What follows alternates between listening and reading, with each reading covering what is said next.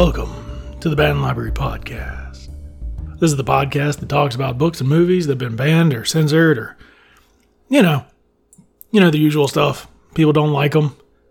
You can follow and find us on bannedlibrary.com, Twitter, everywhere else. My name is S.T. Harker, librarian and writer. You can find me on Twitter at bandwriter. If you want to help us out, go on Patreon, patreon.com slash bannedlibrary. And I'm kind of hammering through today's thing or the business at hand, whatever you want to call that nonsense. And interesting stuff has happened at the library this week. Mostly, there was this one guy, call him Sleepy Joe, because he doesn't like to wake up. He's a sleepy fella. Just call him that. Time comes around, five minutes till, wake him up. Hey, Joe, wake up. Get your ass moving. Keep going. Joe will open up his eyes sometimes and look at us and we'll be like, all right, Joe's Joe's arousing. Not arousing, but he is getting himself up. And we were like, okay. And we start shutting off all the monitors and, you know, picking up books and killing rats. You know, the usual closing business. And then we come back around when the closing announcement goes off. Patty Patricia, she's now doing the closing announcement, does okay. She's got a bit of a lisp though, so it's sounds like she's saying it's clothing time. It's confused a couple people. But not Sleepy Joe. Because we'll go back around, closing announcement. Joe, you gotta go. We'll have to wake him up. Just the other night, Dave and I, the IT guy, we were closing up. Sometimes Dave does double duty comes up from the basement. We're trying to wake up Joe. Except Joe's having one of his dreams. Moving around a lot. Got his knife in one hand, got his cigarette lighter in the other. You know, just like people do when they sleep in the library. They have their things in their hands so they don't get taken. He starts waving his knife around, and we're like, Sleepy Joe, what are you doing? Finally, we sort of get him half awake, but he's like bleary eyed, got that one eye open, one eye staring at us like something's. He don't quite recognize who we are. So I say, get the net. Dave goes, he gets the net, throw it on Sleepy Joe, get him wrapped up, take him down to the basement. Dave says he'll watch him, and I cut the lights off and I went home. I haven't seen Sleepy Joe in a couple days. Dave said he left on his own. I worry about that sometimes. Patricia says she's heard things. Brenda said she heard things too, but I'm just going to ignore it. Because you know why? Because I'm happy we don't normally talk about all the books and movies that I love. I mean, yeah, we've dealt with a lot of classics, a lot of things that, well, they're just so good. Why wouldn't we talk about them? Kill a Mockingbird, 1984. Well, today we're covering a movie that's near and dear to my heart Monty Python's Life of Brian. I don't know if you've ever seen this movie. Most people write it off, especially where I came from. Deep South, religious folks. That's 90% of why this movie was banned. Actually, 99%. Blasphemous content. And I can go over all the different countries, but let's just go with most of them. The usual suspects, I believe. Let me see. There's Malaysia, Norway, Singapore, South Africa, which I thought was interesting because it was also under apartheid when it was banned. And of course, Ireland, because, well, if you're going to have blasphemous content, might as well ban Ireland. So this movie came about in a very interesting way. I mean, it's Monty Python. If you don't know Monty Python, I didn't look them up. If you love them, you know the history. Bunch of rich white dudes in England all of them comedy masterminds came together at some point or another, put together a show. They let them do whatever the hell they want. They were off to the races. They put off Monty Python and the Holy Grail before this comedy masterpiece. Whether or not you love it or hate it, you have to at least say that it inspired more comedy than anything before it. I mean, come on. Whatever you like.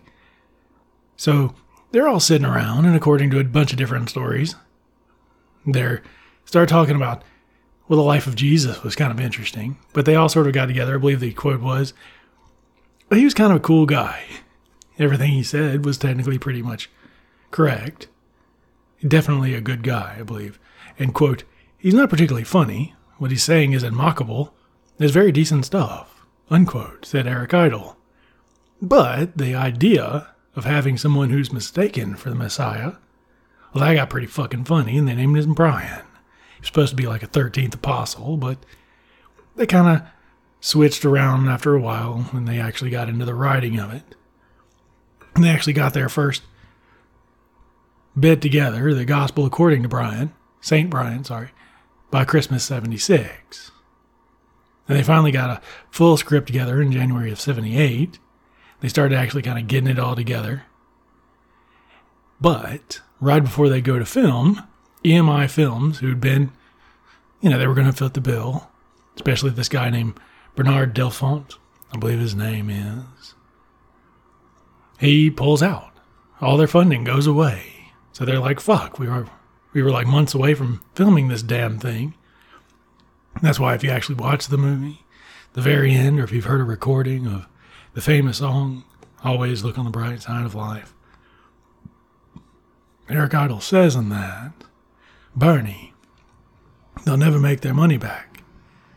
That's what that means. It's a little bit of a dig. But Eric Idle had been hanging out with a couple of famous folks, one of which was George Harrison, who decided he'd make himself a film company, Handmade Films, and he'd funded with a cost of $3 million. And they joked, and I asked why he wanted to do it. He said, well, he wanted to see the movie. And I believe Terry Gilliam, or Terry Jones said, quote, the world's most expensive movie ticket, unquote. As a reward, he is in the movie for half a second. So there is a Beatle in there. He's the owner of the mount. Shakes hands. One point about an hour in, hour ten roughly. So it is kind of interesting the way that movie came about. Paid by a Beatle. Who can say that? It was filmed around Tunisia, uh, deserts around that area. According to Michael Palin, first scene they filmed was the stoning scene outside the wall of Ribat. ribbit. I don't want to say that, that seems wrong, but anyway. And they had a problem with the directing. Well, at least they did on Holy Grail. Terry Jones and Terry Gilliam had a bit of an issue who should do what. So Terry Jones took the sole responsibility for directing, while Terry Gilliam concentrated on like the cinematography. Now it looked. If you don't know anything about Terry Gilliam, he's gone on to do a couple of interesting films. But yeah, the Holy Grail had been such a mess with their directing, they decided this is exactly what we're going to do. And but apparently there was some other stuff that came up. There's a lot of history in this movie that I'm not going to really get into because we actually have to talk about the movie at some point. Why it was banned? Why maybe it should have been banned rather than all these blaspheming. But yeah, it was shot. Tunisia, many locals were on there. I've got a ton of stuff here. And they finally got it together a couple months. And they cut a bunch of scenes. There are a bunch of deleted scenes on the Criterion collection. One big one had to do with a weird Nazi plot that only really shows up at the end. There's this, I believe it's the Judea's People Front. I can't remember exactly, but their leader, yeah, the Judean People's Front, is played by Eric Idle, which is another thing that goes weird in this movie and most Monty Python movies, honestly. But it was modeled after Hitler and Zionist, and they basically they cut it because they were like, eh, you know, all those scenes with Otto, and they made a Star of David look like a swastika. It was just a little too much. It's a hat on a hat sort of situation. There was just too much going in with the yeah, racial impurity of the people that weren't full Jewish is just very strange. So they cut most of that part. There were some couple more that, you know, I don't know. They just said it was savage. It was just wrong as far as the Zionist activities go. And it's just a good form of self censorship that even they. And the part that is left is at the end where the crack suicide squad comes up to the crucifixion and lets it go. It turned out pretty good. And like I said, there was some countries that called it blasphemous, wouldn't let it go. But it did highlight the double standards of religion that the movie was actually promoting, so it's kind of funny. February 2007, the Church of St. Thomas the Martyr in Newcastle upon Tyne held a public screening with the church, with song sheets, organ and accompaniment, on stewards in costume. So it has been, at least by members of the clergy, accepted as an interesting film. Like I said, about $4 million budget. If you include all the extras after actual filming, made about $20 million, so it did okay. Now let's get into the plot. What is so blasphemous about this movie? Now, I would go ahead right off and say nothing. It's fucking funny, beginning to end. It's one of my favorite movies of all time. It is interesting, though, if you get the I don't remember which DVD version I had. I think I had the Criterion collection. But the the DVD menu actually reminds me a lot of um have you ever had the Buffy season one? Buffy the Vampire Slayer, the TV show. The season one, I believe, where it has like is back when DVDs were like trying to be impressive. So they have all these interactive menus with all kind of interesting things. I believe the Buffy season one DVD would take you through a crypt it's like a like Tales from the Crypt or some shit where it would like go through and like finally end on like one big menu board and you'd get all the choices and it was very ooh spooky cool. 3D graphics were awesome. This has that.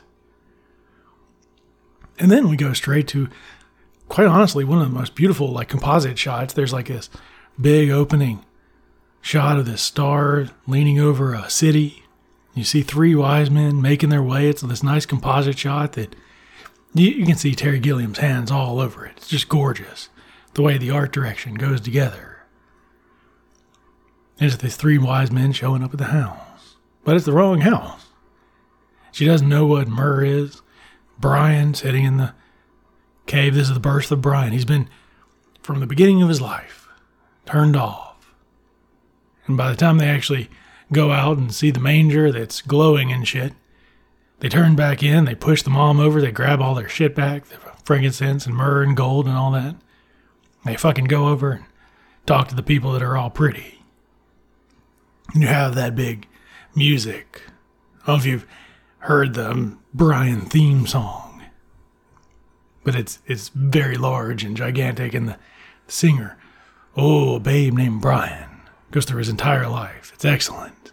You have that over that theme by Gilliam, the background, the art, really. Oh, it's just gorgeous. Then we have the Sermon on the Mount. People in the back not understanding what's going on. Blessed are the cheesemakers, they overhear. Peacemakers is what it's supposed to be, but of course it's funny. And then they all get in a fight because they're talking over this guy named Jesus, saying some stuff about peacemakers and meek inheriting the earth. Isn't that nice? There's one guy named Big Nose and says, I'm going to punch the shit out of you if you don't shut the fuck up. And this is where we first get the multiple roles in one scene. Eric Idle's in one group, and then he walks by in another group, and we transition to another scene. As we're going to the stoning, because Brian's mom, she's tired of this guy speaking up on the mound. She wants to see a man get stoned. But women can't go to the stoning, so they're selling beards that they can put on. And it is kind of interesting. I don't really know what it's saying here that most of the people in the crowd for the stoning are women. Is this some kind of vindictive anti woman? I don't know, double standard something? The Romans are pretty apathetic altogether, and then when the main guy, tells us why we're watching this man get beaten to death by rocks. It's blasphemy for saying Jehovah. And then he says the word Jehovah, and they start stoning the shit out of him, and all the Romans guards standing by just kind of yawn and be like, fucking weird, god damn. And then as they're walking through town, one of my favorite scenes, he's Michael Palin being an ex leper and he's jumping all around. Hey, can you help me out? I'm an ex leper. I got cured. This guy touched me and gave me no other way to live, so he's still begging on the streets. We learn a lot of Jewish slurs in the next scene. We learn that Brian's dad was a Roman. And he says, No, I'm not. And he rattles off a bunch of Jewish slurs about what he is. I didn't mention Graham Chapman, bit of an alcoholic, but sobered up for this role because John Cleese actually wanted the role of Brian, but Graham Chapman sobered up. It's probably one of his best roles. He did a bunch of funny stuff as far as Monty Python goes, but here he's amazing. I think it was King Arthur in Holy Grail. But here's Brian, he's just he's just so bewildered about what's happening around him. And as he leaves, his mom blows a Roman soldier. Just a little blowjob joke, sure. Then we cut to the people's front, I think. And there's these basic groups that all hate each other. And the one that Brian stumbles into with Judas and Reg, Reg is the leader, they're going against the Romans and they want to take it out. But before, Loretta wants to have babies. But she can't because, well, she's a man. But it's her right to be called a woman if she wants, and to say that she wants to have babies, of course. So they're going to kidnap. They get Brian in. Let's accelerate this plot a little bit. There's a lot of funny in jokes. They're going to kidnap Pilate's wife. Apparently, there was another cutscene where Pilate's wife was going to be there. But they get in there, and it's sort of a heist film. There's narration going all the way through until Brian unites with another group that's there also to fuck some shit up.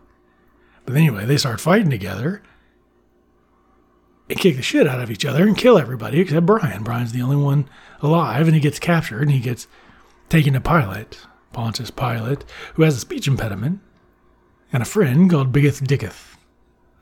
And Brian escapes and jumps off a roof. And here's the weirdest fucking part of this movie that probably should get it banned.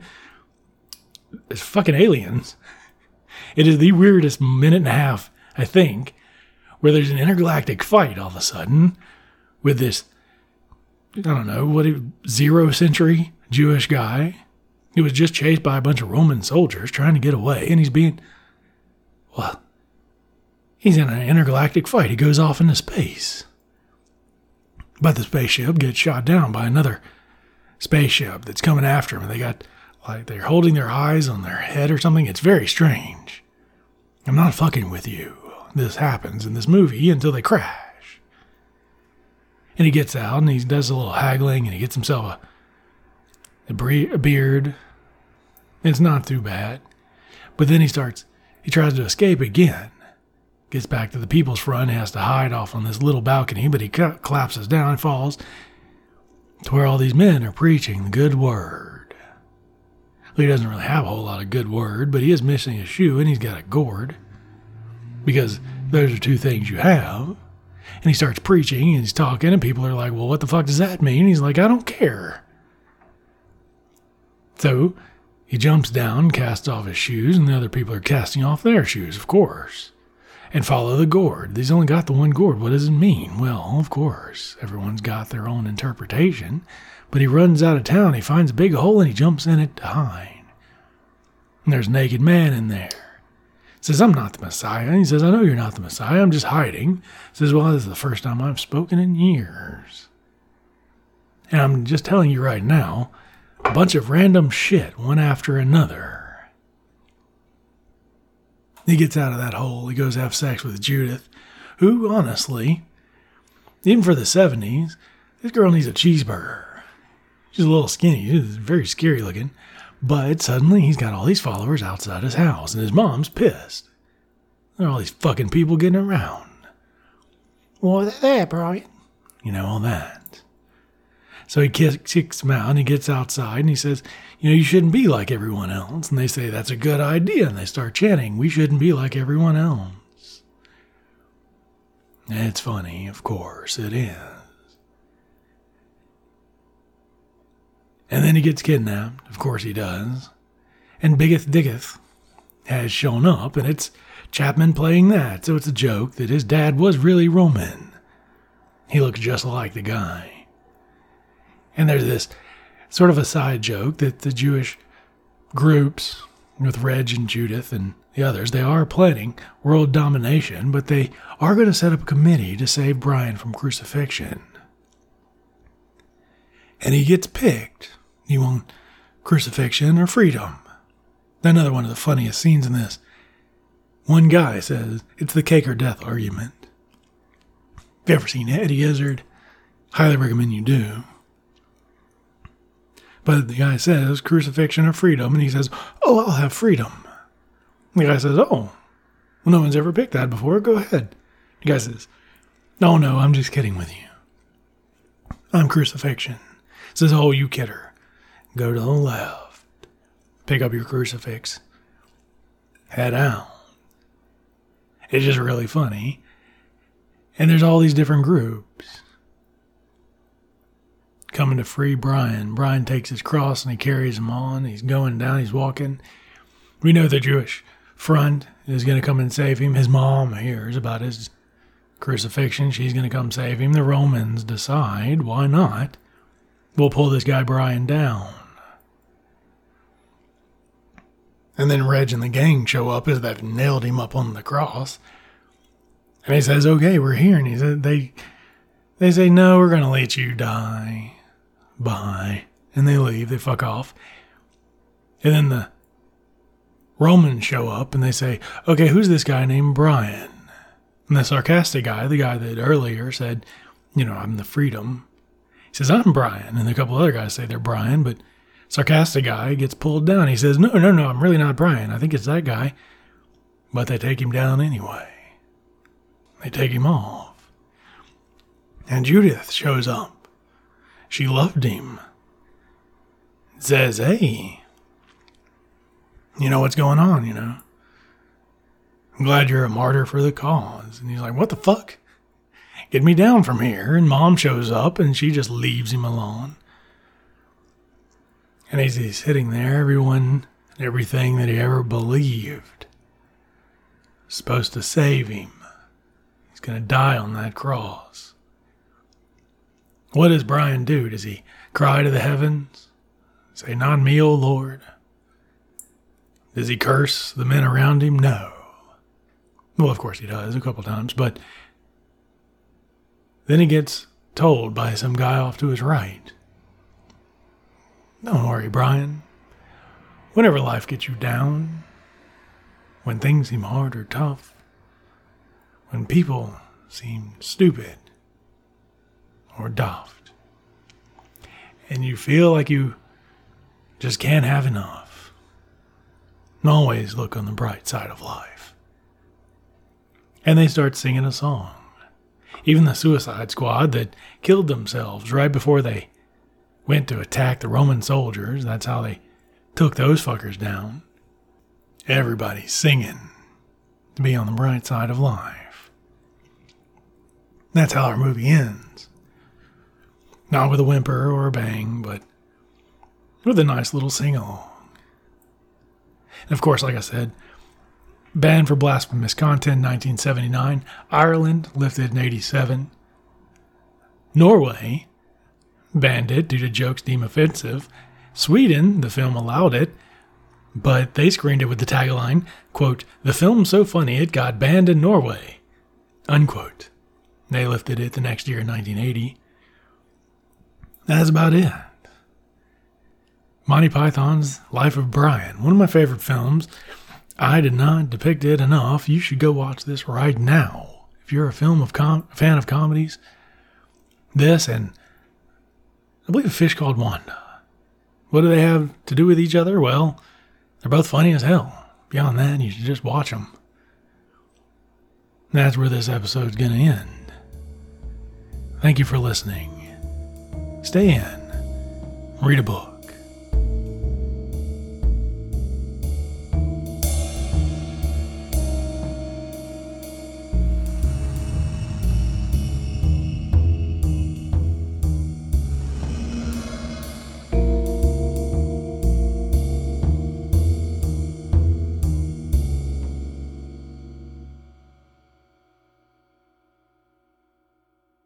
Music, Dances and Dames by Kevin MacLeod at Incompetech.com.